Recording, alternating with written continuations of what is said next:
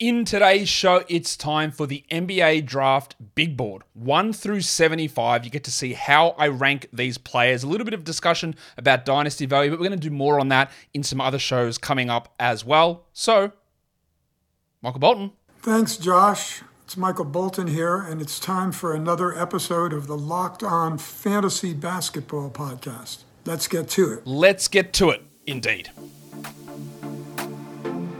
You are Locked On Fantasy Basketball, your daily fantasy basketball podcast, part of the Locked On Podcast Network.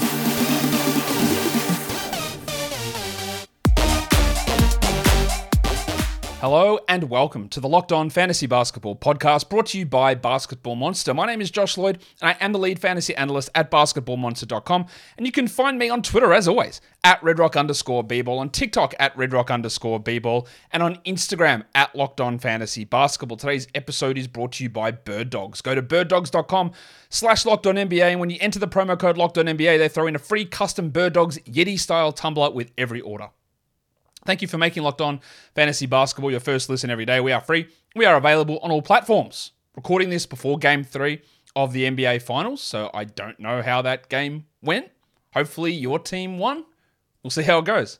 Interesting to see Miami get Game two there against Denver. We also got the news slash confusing reporting about Kris Paul being waived and then not being waived, and then them looking to trade him or maybe waive him or bring him back on a cheap... I, I don't know. Something's happening with Kris Paul. We talked about that on the Suns um, season review podcast. There's, they're going to be doing something because there's a decent non-guaranteed portion of that deal, and we'll see what happens. We'll see what happens. But the initial reporting from Haynes was then rebuffed by Woj and by Shams, saying he hasn't been waived yet. So there's still more to play out in that Kris Paul situation. But now, I'm going to do a big board. So it's a big board. It's a little bit different to a mock draft where this is just me ranking the players one through seventy-five. Obviously, a mock draft doesn't have seventy-five picks, so we're getting yeah, into that area. And normally when I'm doing a mock draft, I am looking at best player available, but often, how do you know that? And this is my argument in fantasy drafts all the time. Oh, I just take best player available. Yeah, but who? Who's best? And often it's very hard to split that. So in mock drafts, I have tiers of players, and I look at them and go, who's the sort of best player that fits on this team within that tier? I'm not reaching down two tiers to grab a guy because of fit. I'm trying to find the right guy in that spot. And if there's no one else that's sort of available in that tier who necessarily fits, I'll just take the best player that's left in that area. With a big board, this is just how I think the players are fit. Nothing to do with it. Doesn't matter what team they go to. This is not an order of where they should be drafted. It's how I view these players in terms of talent. There'll be a lot of crossover with the mock draft for sure, but this is what this big board is. First time I'm doing my big board uh, and putting it out into the... I did Actually, that's not true. I tw- tweeted out an initial version of it about two weeks ago, but it's changed quite a bit since then. We've had all the withdrawals as well um, from the draft. We might have some more with the international withdrawals coming up. So, and I've also spent a lot of time trying to... F- do some funny stuff with the graphics. So if you are watching on YouTube, give it a thumbs up and tell me what you think about the graphics. All right, let's go into the big board. And we're going to do from seventy-five here through to sixty-one. Number seventy-five, I am going to go with Malcolm Casselon, who is an international player. I believe he will be in this draft. I think he, I'm almost certain he's going to stay. And I've got him at seventy-five, plays for Mega, um, a, a wing-sized player. I don't need to go into these players with huge amount of detail. At seventy-four, I've got Hunter Tyson from Clemson, but there's probably ten or twelve guys, maybe even more, maybe fifteen guys that I had in my top seventy-five that ended up going back to school. So it did bring some of these players up that I didn't have in this area uh, into the top seventy-five. It's got Hunter Tyson from Clemson at seventy-four. Got Jalen Pickett from Penn State at seventy-three. Colin Castleton from Florida. Now, Colin Castleton's an interesting player because he does have some very, very intriguing um, fantasy numbers. Not to say that he'll ever necessarily come to anything or be able to um, impact a lot of stuff, but in terms of translating his numbers across for fantasy, he does not... Like, he's older, but he does not come through in the worst tier of my guys. Now, I've got in my fantasy dynasty tiers, I've got ninety-eight players in that tier, and Castleton comes in at sixty-seven in that group. So he's a little bit higher. That's still tier nineteen because I've got twenty tiers for my uh, dynasty rookies. He's still coming in at tier nineteen, but he's not as low as he is in my uh, overall big board here because there are some intriguing things that he is able to do that if he ever got opportunities in the N B A, that we'd, we'd see some we'd see some interesting things from uh, Colin Castleton from Florida, I think. After Castleton at number seventy-one, I've got Drew Timme from Gonzaga, a guy that obviously put up huge numbers in college. I just don't really see him as a viable N B A player. He'll get an opportunity either in a camp or on a two-way deal. Remember, we've got three two-ways each team can use this season. I don't think Timmy's going to have much impact as a uh, N B A player. He might get drafted, but I don't have him as a top sixty player. Number seven, uh, number not number seventy, because number seventy was Drew Timme. No, no, yes, it is number seventy. Oh, I'm all over the place. Number seventy-one was Drew Timme. Number seven is Ousmane Ndiaye from um, Baskonia. Um, a guy that's not really getting any buzz. I haven't really heard anything about him. He might end up going back and or staying in Europe as a stash player. I think there's a little bit of upside with him uh, as a big man. There's just there's something there. I'm not not massively in on him, but there's something there with him. Um, sixty-nine, which is the one that I was waiting to get to, giggity, is Jazian Gortman from Overtime Elite. Really good defensive numbers, as a lot of the players uh, in Overtime Elite did or did have. Um, a guard guy, uh, a guard guy, a guard, that's the word. Um, I think Gortman is at least worth a, a two-way look. sixty-eight is Tosun Evanwan from um, Princeton, a point forward. We talked about him a couple of days ago on the prospect scouting shows. Just a, an older guy, but really interesting passing ability as a point forward. Not sure he's got the shooting to make it in the N B A, but I've got him at sixty-eight. sixty-seven from Arizona, Azualis Tubelis. Number sixty-six, I've got Imani Bates from Eastern Michigan, who I don't really think is an N B A player, but he'll get drafted, I'm sure. Number sixty-five is Jordan Miller from Miami. sixty-four, Amari Moore from San Jose State. Um, sixty-three, Mohamed Gaye from Washington State. Yes, his name is pronounced Gay. It's not Guy, it's Gay, but it's like Gay with a French accent. Gay, like that. I did my best because he's from Senegal, I believe, but it's Gay. Number sixty-two, New Zealand legend Mojave King, who played for the G League Ignite. Another player who I haven't really heard anything about him in this pre-draft lead-up. He's a guy that came in with a little bit more hype than this. I wouldn't be surprised if he ended up a top forty-five player in this class, King. Just haven't heard anything about him, really. Number sixty-one is Isaiah Wong. Probably a little bit small, but just a very good basketball player. Isaiah Wong from Miami, of course, who uh, made that run through to the Final Four in the N C double A tournament. Bit, bit older as a player, but there's a little bit of intrigue there, I think, from Wong to be at least on a two-way and be able to fill in some spot minutes occasionally as an N B A rotation player. If not, a really solid career in Europe is coming up. Today's episode is brought to you by Bird Dogs. Bird Dogs stretch shorts. You know, you get these shorts, they feel stiff.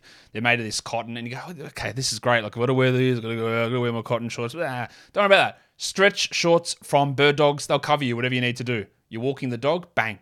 You're right on the money with Bird Dogs. You're going out to a bar, Bird Dogs will work. I've got them on now, literally not changing my shorts. I, I know I have to wash them at some point. That's why I need more pairs, but I love my Bird Dogs. They have anti-stink sweat-wicking fabric as well. So as you guys in the States are heading into summer, they're going to be perfect for that weather. Bar, restaurant, shopping, friend's house, backyard, cookout, whatever it is. I think you guys have got public holiday. I oh, know you just had a public holiday, didn't you? Memorial Day weekend is over, but fourth of July is coming up. So Bird Dogs will be perfect for those backyards. And we get a free tumbler with every order, a Yeti-style tumbler, which I've got here and I'm showing you on the screen. My Bird Dogs tumbler. You get it with every order. Put your hot drinks in it. Bang. You got to love that. So go to birddogs.com slash LockedOnNBA, enter the promo code LockedOnNBA, and you get that free Yeti-style tumbler with your order. That's birddogs.com slash LockedOnNBA for a free Yeti-style tumbler. You won't want to take off your Bird Dogs. We promise you. Okay, let's um, let's move on to the next group of players on my big board. Starting at number sixty, a guy that I hadn't really paid a huge amount of attention to until recently. That's Zvonimir Ivicic, who played for uh, Proterica, I believe it's called. S C Derby, I think, is the actual name of the team, but it's in uh, Proterica in the Adriatic League. Um, he's actually got insane fantasy translation numbers. So if he does work out, there is some very intriguing stuff for him. And I talked about how Colin Castleton's numbers yeah, played out really well in terms of uh, fantasy uh, dynasty rankings. Ivicic came out in my tiers as a tier ten player, which puts him thirty-fourth. His numbers translated unbelievably. Now, a big part of that is the fact that he didn't play a huge amount in Europe, just eleven minutes a game. But he was able to hit threes. Huge, huge. Uh, one point seven threes per forty minutes. Not not bad numbers there, but three point seven blocks. So uh, three-point shooting, shot blocking, big man. Never heard that coming out of Europe. And we know when they hit, there's some value in them. So I've got Ivicic at sixty. At number fifty-nine, I've got Demoy Hodge from Missouri. Some interesting like things you could look at with Hodge with his... um, like when you look at uh, Bartovic and look at some of the... Uh, what do you, what do you call it? Like the, the constraints you put on searching for players. Hodge's name appears probably more than you would think. He's uh, an older player. He's what, twenty-four already, but just a few interesting things that he is able to do. forty percent three-point shooter on over seven attempts per game and two point six steals. That is the absolute epitome of a three and D player. You are hitting the threes. You are hitting the Ds, giggity. Um, true shooting of sixty-three percent. Usage was at twenty-two only. So perfect role player potential for Hodge. He's six foot four wing. Yeah, that's that's very... And thinking about it, when I go back and redo this again, my final board in a week or two, Hodge might move up. At fifty-eight, I've got Jalen Clark from U C L A. Probably would, would be a little bit higher than this if it wasn't for the Achilles injury. Um, excellent defensive wing, but I'm not feeling super confident in him with that injury, and he's a little bit older. Number fifty-seven is Nikola Juricic from uh, Mega B-Max. Another point forward type, but the shooting has been disastrous, and that's... If the shooting was okay, I'd probably have him ten spots higher, but it was just really bad this season. Number fifty-six is Sir Jabari Rice from Texas. Played pretty well in the Combine. I believe he was at the G League Combine and might have actually got called up to the big Combine, but a guy that's sort of stepping up at the moment. Number fifty-five is Adama Sanogo from UConn. Big man. Big, strong frame, um, interesting, high-usage player, but doesn't really appear that way as a guy. Some interesting free-throw and efficiency numbers as well. He's a, he's a guy that will take a flyer in the second. Number fifty-four is Adam Flagler from Baylor, who is running that team with Keontae George. Just a solid... Just I don't know how accurate this is. And you know, I'm not a, not a big player comp guy in general, but Flagler has the potential to be a guy that can come in and maybe hold like an Andrew Nembhard role. Just be solid, shoot forty percent from three, which Nembhard didn't do in college. Like run an offense, pass, defend okay. He's a little bit older. He's six foot three. I, I, I'm starting to like him a lot more. fifty-three is Keontae Johnson from Kansas State. Older player, strong body, really interesting um, fantasy translation type numbers for Keontae. But part of the thing that holds him back is the age, and that, that puts him obviously a lot lower. He doesn't come in particularly strong on my overall translations. Actually, he's down at like number sixty-eight. So for a guy who's probably going to go probably even higher than this in the draft, where I've got Keontae at fifty-three, his fantasy numbers don't come through particularly strong. If I have a look, where did uh, Flagler come out actually? Flagler came out, or even worse, his fantasy translations are shit house. Um, eighty-eight. Wow, that's bad. Um... Jalen Wilson from Kentucky. I've got a lot of skepticism about him. He is going to be drafted pretty high. I've got him in tier eighteen for my dynasty numbers. I've got him here at number fifty-two, but a player who's older. Wing is being a wing is great. That's always useful in the N B A, but can he translate his game into the N B A? Because he's never going to be a high usage player like he was at Kansas, and those sort of players can often get lost if he doesn't fill the role that he needs to fill. So that gives me a level of concern, and he's older. Ricky Council, the fourth, I've got him at fifty-one from Arkansas. I just worry about the shooting. Um, defensively, athletically strong, but I just, I'm just not that into him. This guy hasn't been on my list for a while, but he did, didn't go back to school, and that is Chris Livingston at number fifty from Kentucky. Kentucky guard bump. I'm always, until I'm proven wrong, and maybe maybe Ty Ty Washington um, you know, breaks this streak. Shout out to Marcus Teague. Maybe Ty Ty Washington doesn't pan out, but he is a nineteen-year-old guard from Kentucky. He played twenty-two minutes a night. He didn't shoot well, but he only played twenty-two minutes. He averaged six points. There's just something where I'd be happy to take a flyer on a young player from Kentucky. forty-nine is Jalen Slauson from Furman. Insane fantasy numbers.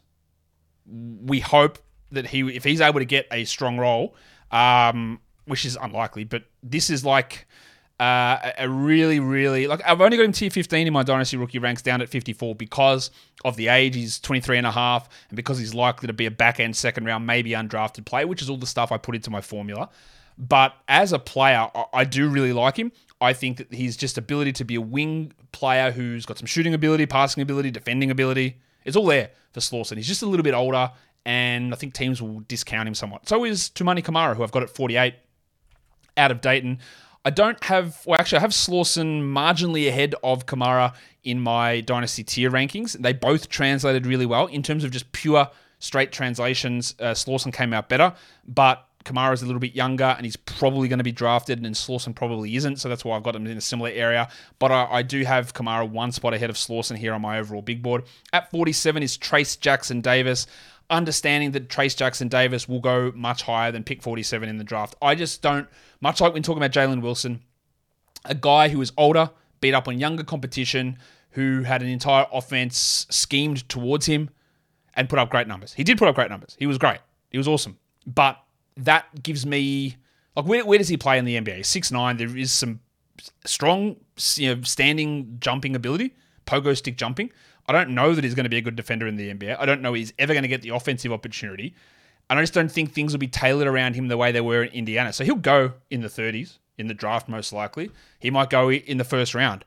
I wouldn't do it. I'm just further down on him than others are. And then at number forty-six, I do have Seth Lundy from Penn State. Shooter, a little bit shorter than some of these other wings like Kamara and Slauson. Um, but the shooting numbers are great. Really stepped up his role for Penn State this season as an older player. And just a guy who can hit shots becomes really valuable. Who can play the two, maybe the three, but some shooting ability. Risen up quite a bit in my estimations over the last little bit of time with some of his performances in the combine.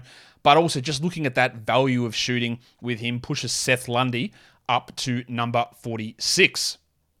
Today's episode is also brought to you by FanDuel. Make a fast break to FanDuel during the N B A Finals because you can get a no-sweat first bet if you're a new customer up to two thousand five hundred dollars. That's two thousand five hundred dollars back in bonus bets if your first bet doesn't win. There's no place to place bets for the playoff action. There's no better place than America's number one sportsbook. That was a mouthful.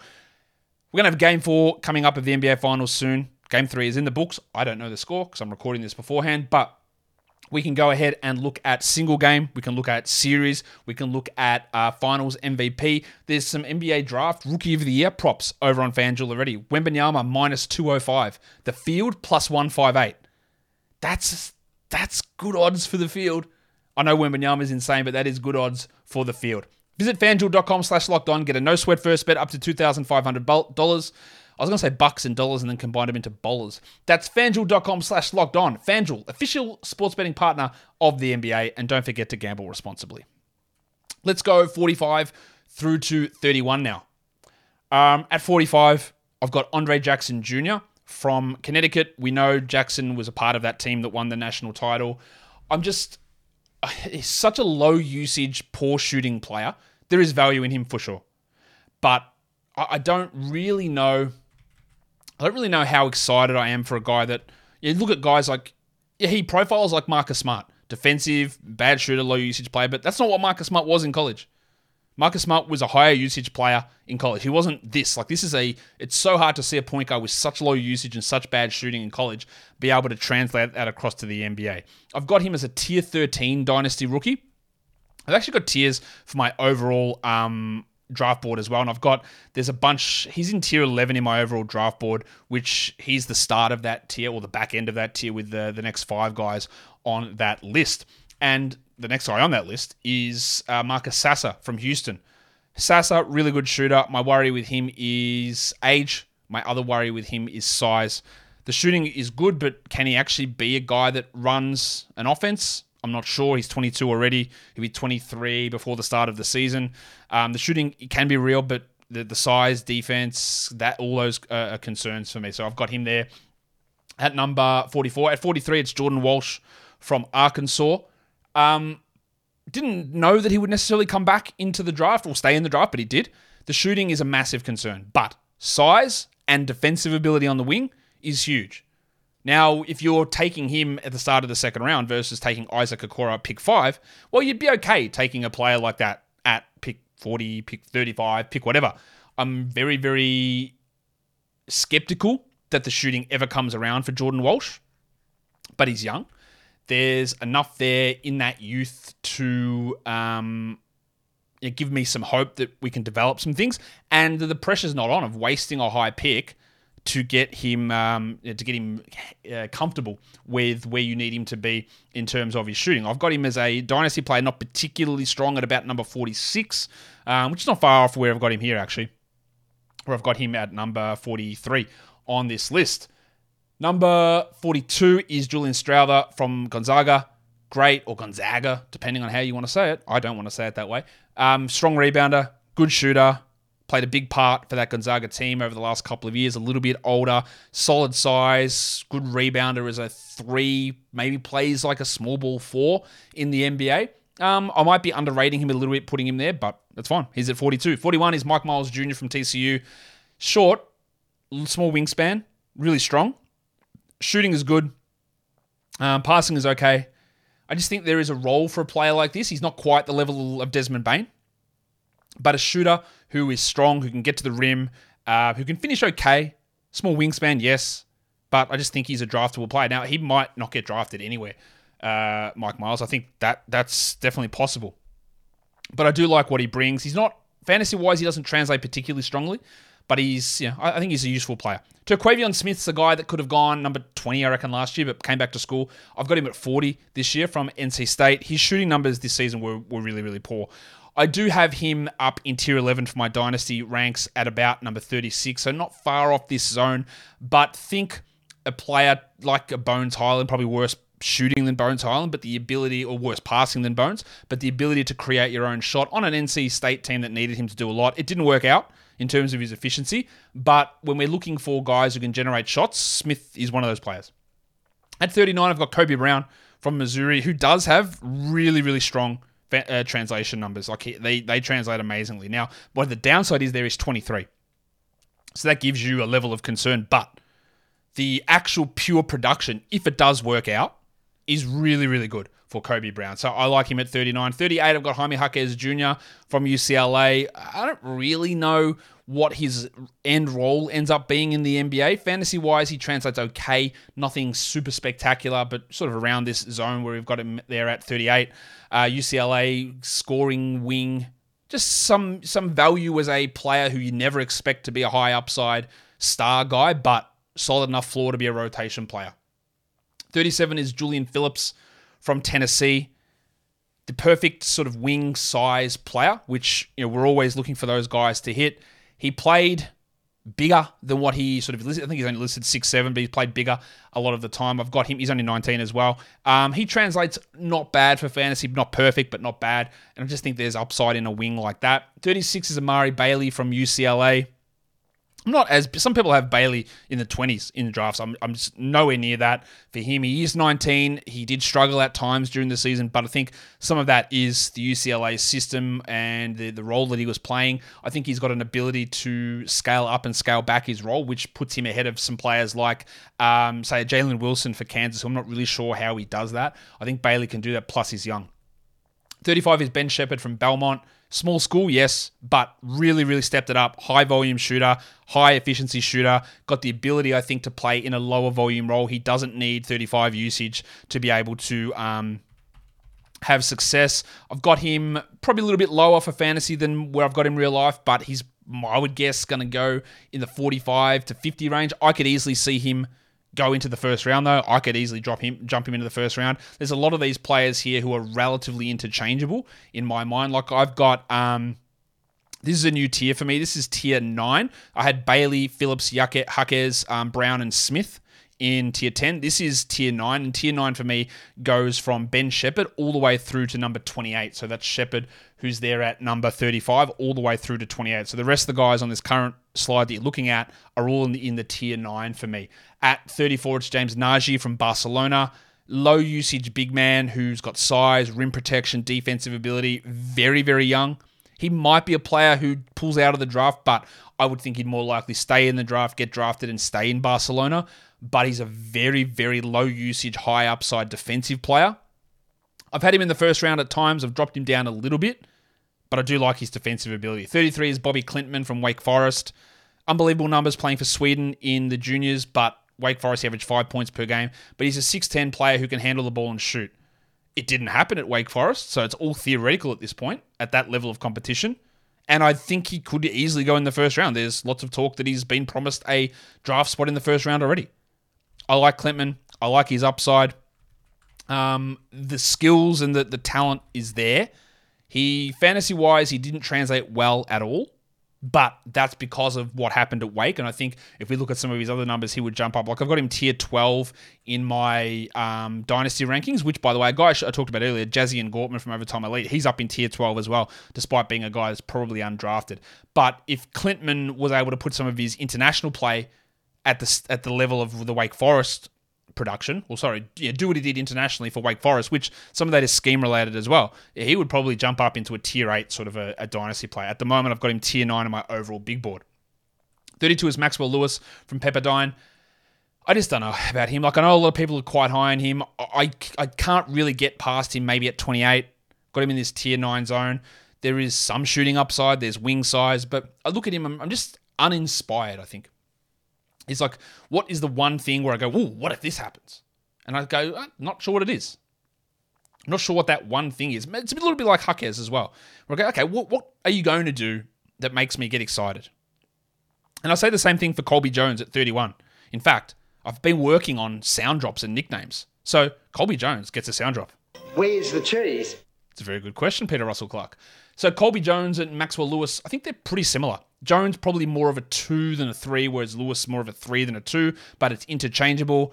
Size, some defensive ability, some scoring ability, some shooting ability, but it's not all there. It's sort of all just not theoretical. It's more like eh, you're just doing things. You're not doing anything that gets me interested or excited. It's just things. Solid, solid production without huge upside sort of stuff. And that's why they sit at thirty-two for Maxwell Lewis and thirty-one for uh, Colby Jones. Let's hit it again. Where's the cheese? All right. Um, let's let's move on to the next bunch of players, thirty through to sixteen. Did that work? I don't think that worked. That's an L. Why did that not work? This is the problem with playing with trying to do new technology. Hope it works. Let's try it again and hope that it works. There we go. That's much better. Let's hope it sticks for the rest of the recording. Anyway, so I've got number thirty, twenty-nine, and twenty-eight all in the same tier as those other guys. At thirty, I've got Chris Murray from Iowa, Keegan's brother. I think he's just a worse player than Keegan. He's a year older than what Keegan was when he came in. Obviously, they're the same age as their, twi- as their twins. His shooting is not as good as Keegan's. His defense isn't as good as Keegan's. Um, limited upside, I think, for Chris. Solid player. Absolutely. Solid player. And probably massive chance that he works out better than ten of the players ahead of him on my big board. No problem with that. But I don't care. And the reason I don't care is I just think that the upside value of every one of these players that I have listed ahead of Chris Murray, I just think is much higher. And I'd just rather take that flyer on those guys uh, ahead of Chris, where I know what I'm getting. It's solid. And, and that is, again, going to be team context dependent. And that's not what this big board is. I just think that these other players are better prospects than what Chris Murray is. At twenty-nine, it's Olivier Maxence. People have been calling him Prosper. I feel like it's not Prosper. I feel like it's Prosper, but I don't know. Olivier Maxence Prosper from Marquette, really rising up draft boards as well. Good size, good defense, but like Jordan Walsh, for example, the shooting is a big concern. I think there's a little bit more there with Prosper than what there is with Walsh, and he's definitely getting more buzz, but I've got him at twenty-nine. And then the last player in that tier of guys that I've got is Tristan Vukcevic from Partizan.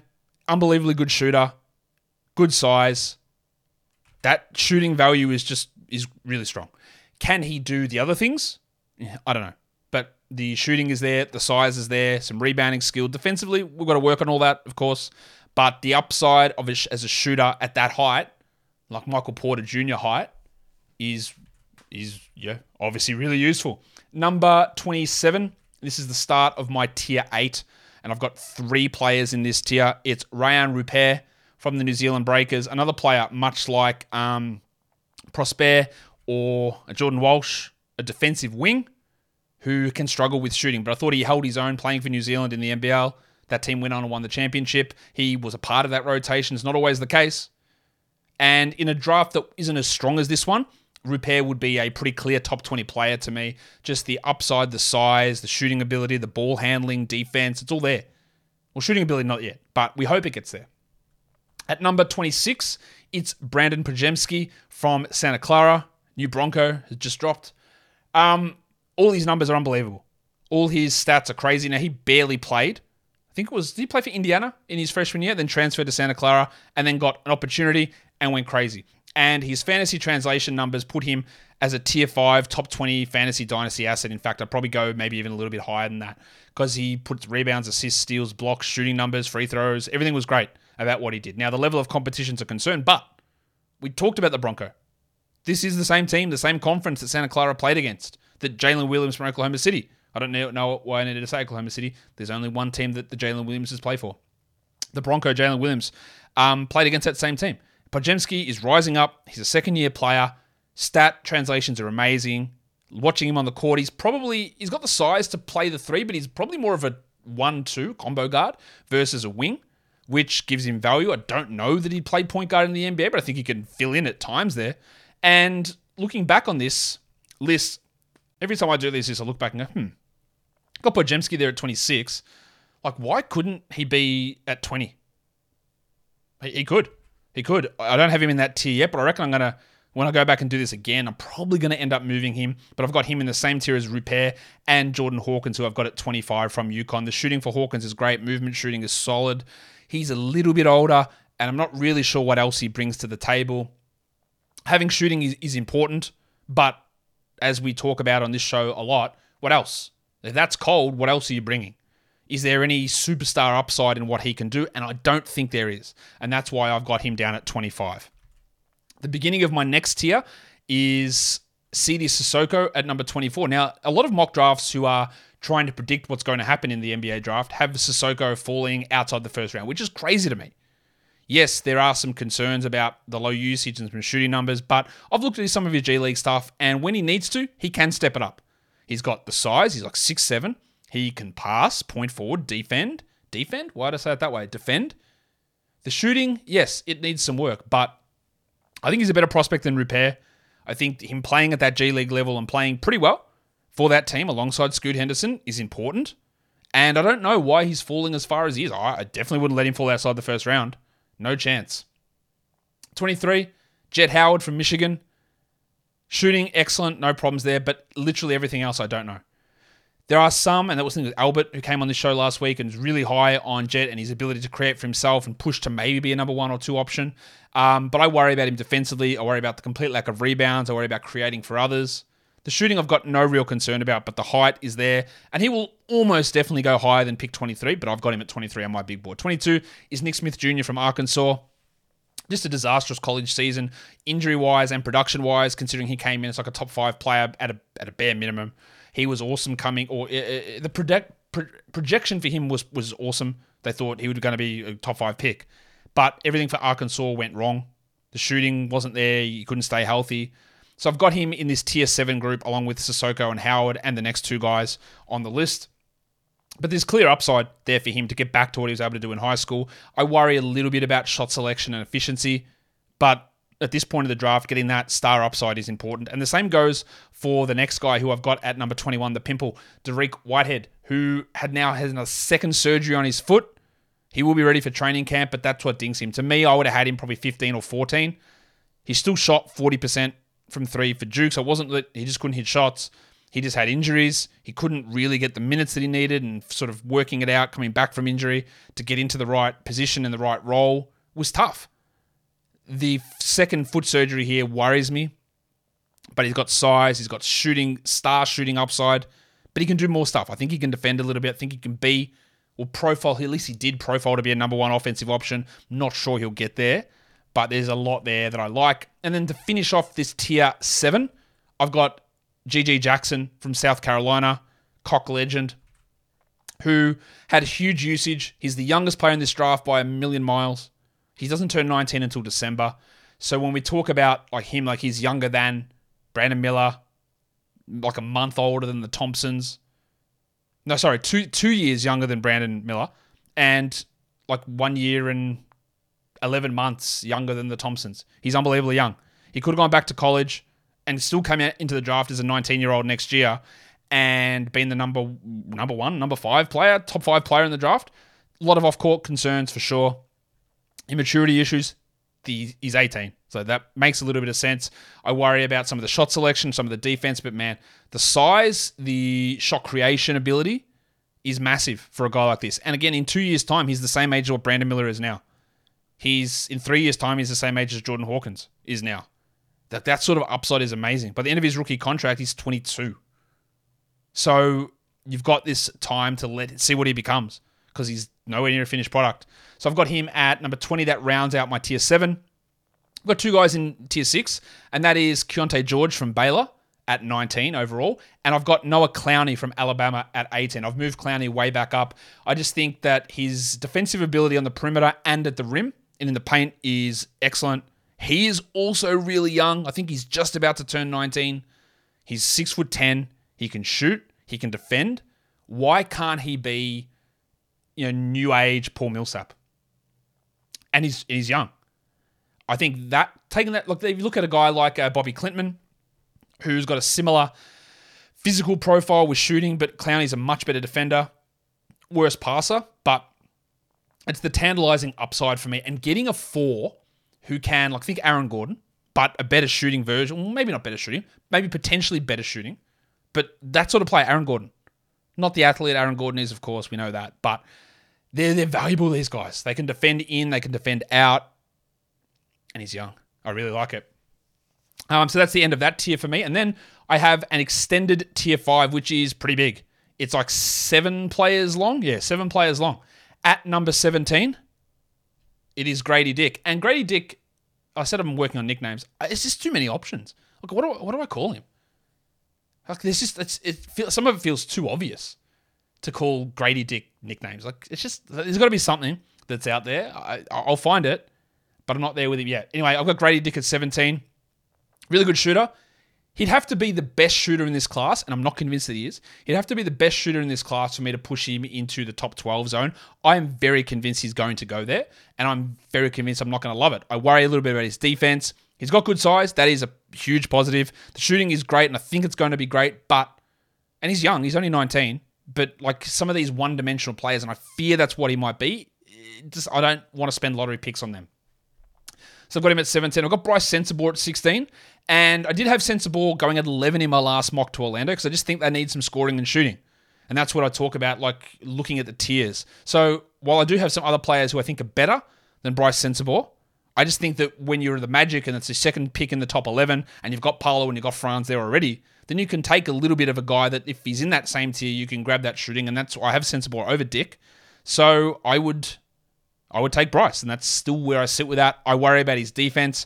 I worry a little bit about his knees. His defense is, is bad. It's worse than Dick's, I think. But I think his shooting and his scoring overall is probably a little bit better than where Grady sits. Now, I hope that as I go through to my top fifteen, my graphic animation works. That would be the, the ideal scenario. Fingers crossed. Oh, yes. I think we've solved the problem. So let's go through the final fifteen of my big board. Number fifteen is Jalen Hood-Schifino from Indiana, a guy that's numbers overall in college aren't particularly strong, but he's big, he's six foot five, he can pass, he can shoot, he can defend. The system there, we talked about Trace Jackson Davis, having everything run through him. That sort of limited what Hood-Schifino can do. Now, I think Hood-Schifino is going to go higher than this. I think E S P N's got him at nine, and I wouldn't be surprised if the Jazz do grab him around that area. That size as a point guard who's got, I think, more shooting ability than, say, an Anthony Black is really useful. Didn't produce in college the way we wanted him to, but I have moved him all the way up to fifteen. Number fourteen, this guy is getting more hype than anybody at the moment, and is still part of my tier five group along with Dick and Sensabaugh from the last uh, last grouping. Um, it's Bilal Coulibaly, and I've got to I've got to get that pronunciation right. Is it Coulibaly? Because I know you'll hear him pronounced as Coulibaly, but I watched the French a French game. Well, obviously, he plays in France, and the French Uh, announcers called him Coulibaly. So, I'll go with Coulibaly. This guy's numbers were pedestrian. And now he's exploded. Now, some of this is recency bias because there's no prospects playing apart from him and Victor Wembanyama. But every game that goes on, he's pushing his team, Metropolitans ninety-two, through to the French finals, playing a big role. And every time I go to look at his numbers to translate them, I've got to add the most recent games and it gets better and better and better. So when I did this like a month ago, he translated in my system like two hundred seventieth out of all N B A players. And now it's one hundred fifty-ninth. So jumping up, he's into my fourth tier for Dynasty. So around that fourteen mark, I've got him in my fifth tier here overall. It feels to me that he is going maybe in the top ten. It doesn't feel like he'll get past Oklahoma City at twelve, but that's not the purpose of this big board. It's for me to tell you where I put him, but I'm not one hundred percent convinced. Athleticism looks crazy. Wingspan is huge. Defensively, I think he's good. He put up unbelievable numbers playing juniors in France, and some of the numbers have carried across, but not to the same level. But I think the shooting is a genuine concern, and I'm not sure it ever gets there. And some of his free throw numbers have been disgusting as well. I think they can be better than that. I think he's a solid, solid option as a wing, and he has jumped ahead of Sissoko and Rupert, of those French do-it-all wings, and I'm very confident he's going to go ahead of those players, but I'm not as sold on him where people are going, well, I'll take him at six, or I'll take him at nine. I'm not that sold on Calabelli just yet. thirteen is Kobe Bufkin from Michigan, six foot four combo guard. Um, shooting, there is there is upside still to improve on that. But I think he can defend okay for his position. He can handle the ball. He can run as a point guard. He can run as a shooting guard. He's got decent enough size. He's risen quite a bit as well recently in mock drafts. And he's in this group to me, which goes all the way through here to number eleven of a similar tier bunch of players. His shooting's not as good as, say, Dick and Sensabaugh. But I think the other parts of his game are better, defensively especially. Number twelve is Derek Lively, the second from Duke. Comically low offensive output in college, but came in as a top five recruit. I think he can shoot. He did it in high school. He's doing it in his pro days. I think he can take on more offensive role, but the ability to say, well, I'm going to do this. I'm going to be a defensive guy. And his shot blocking numbers, they're not Walker Kessler, but they're the closest to Walker Kessler that we have in this draft. And fantasy-wise, he jumps up to like number ten on my Dynasty rookie ranks. And if he gets picked at like tenth in the draft, I'll probably jump him to like seven in my Dynasty rookie ranks.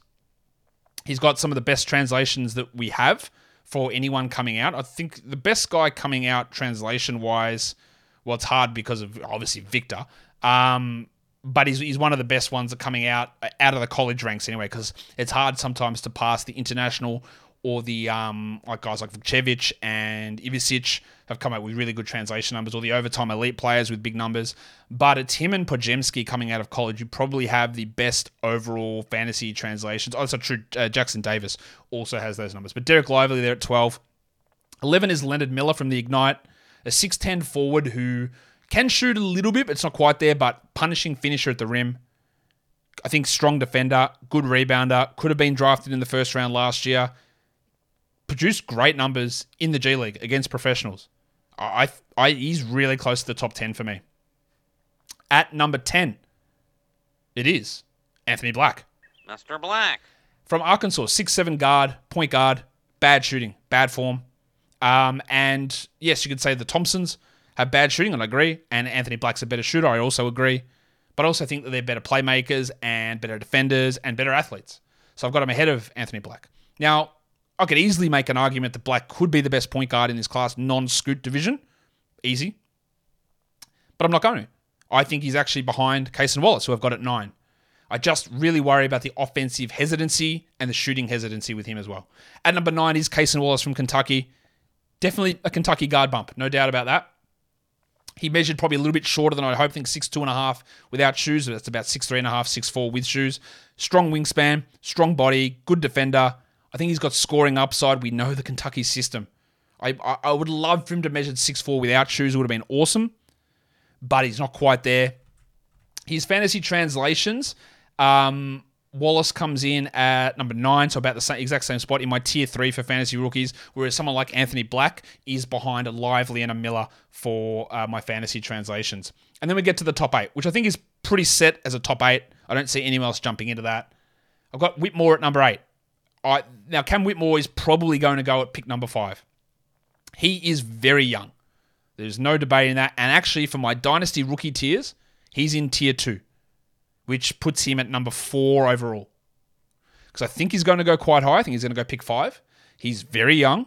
He's got high-level scoring upside. But the worry for me is it's very, very rare to see a player with such inability to create for others turn into a star N B A player.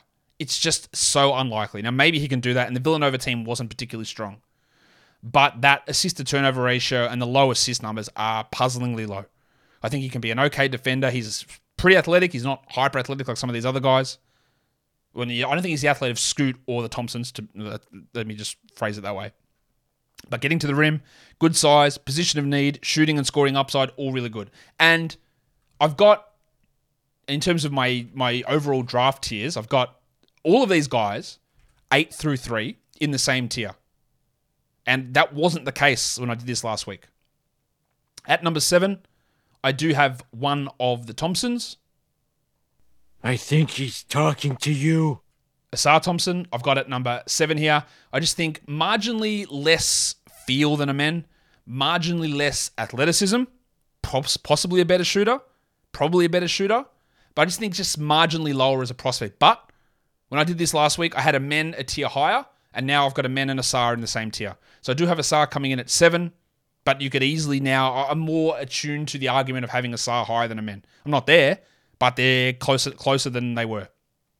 At six is Jarris Walker from Houston, another player that I can use my Walker sound drop on now that Kemba Walker's out of the league. Hello. Jarris, the numbers aren't blowing you away in college. The shooting at thirty-four percent from three is not ideal, but perfect size. Well, maybe not perfect. Maybe a little bit short, six eight.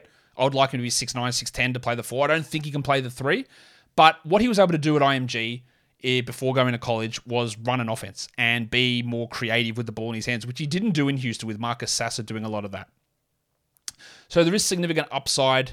You can't beat Draymond Green because Draymond Green's one of a kind, but a defensive four who can play some small ball five, who can pass and run a little bit of offense, maybe some shooting upside.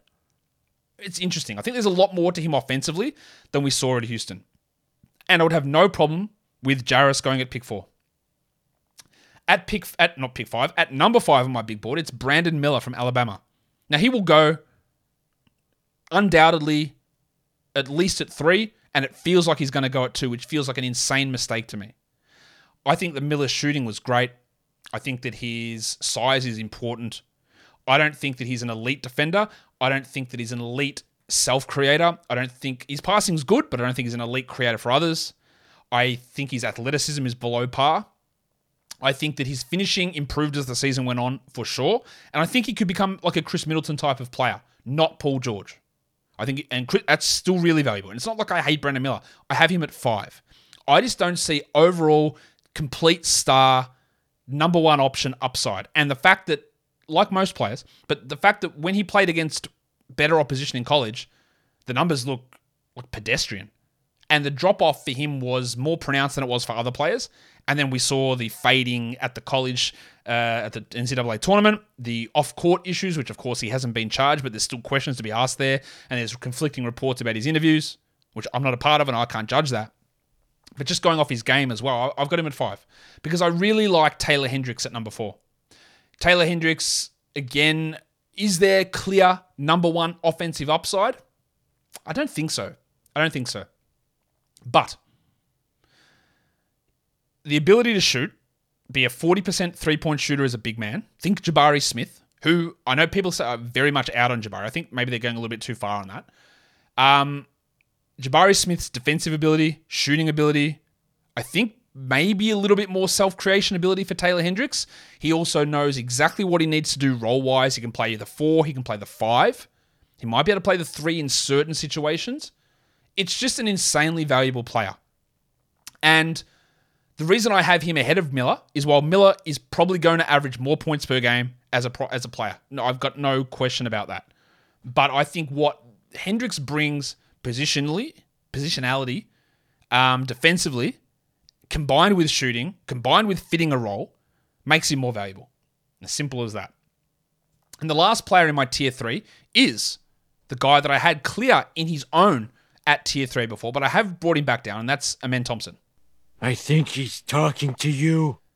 I'm just starting to really shit myself about the scoring, or about the shooting. Now, a lot of people say, well, he's just Ben Simmons. That's just completely not true. Ben Simmons would not take threes. Amen will. He'll miss them, but he will take them.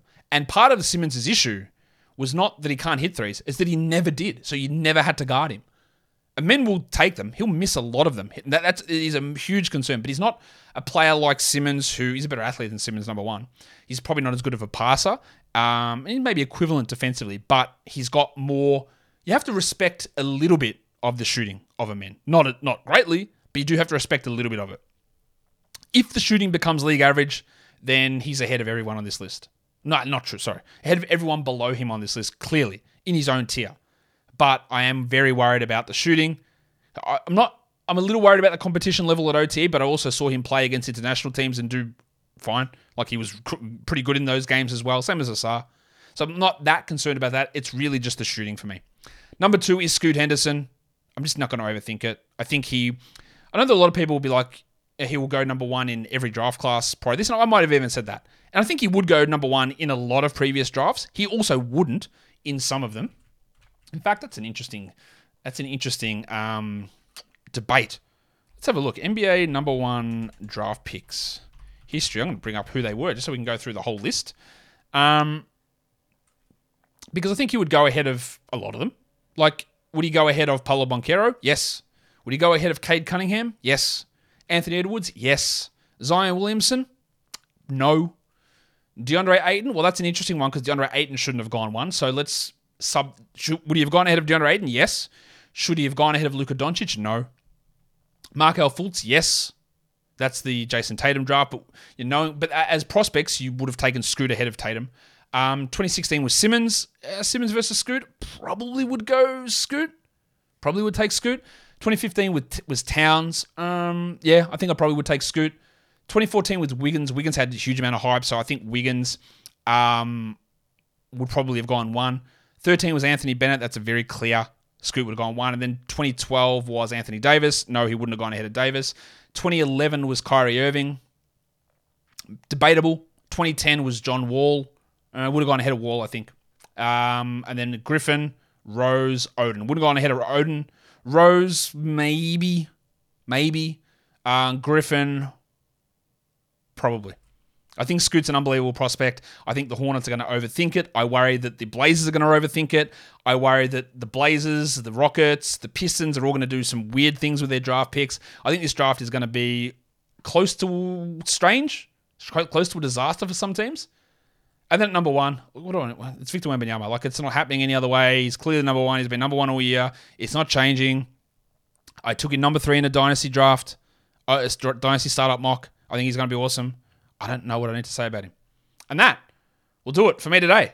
Don't forget, follow this podcast, Apple Podcasts, Google Podcasts, Stitcher, Spotify, and on the Odyssey app. If you are here on YouTube, thumb it up and leave your comments down below. Guys, we are done here. Thank you so much for listening, everyone. See ya.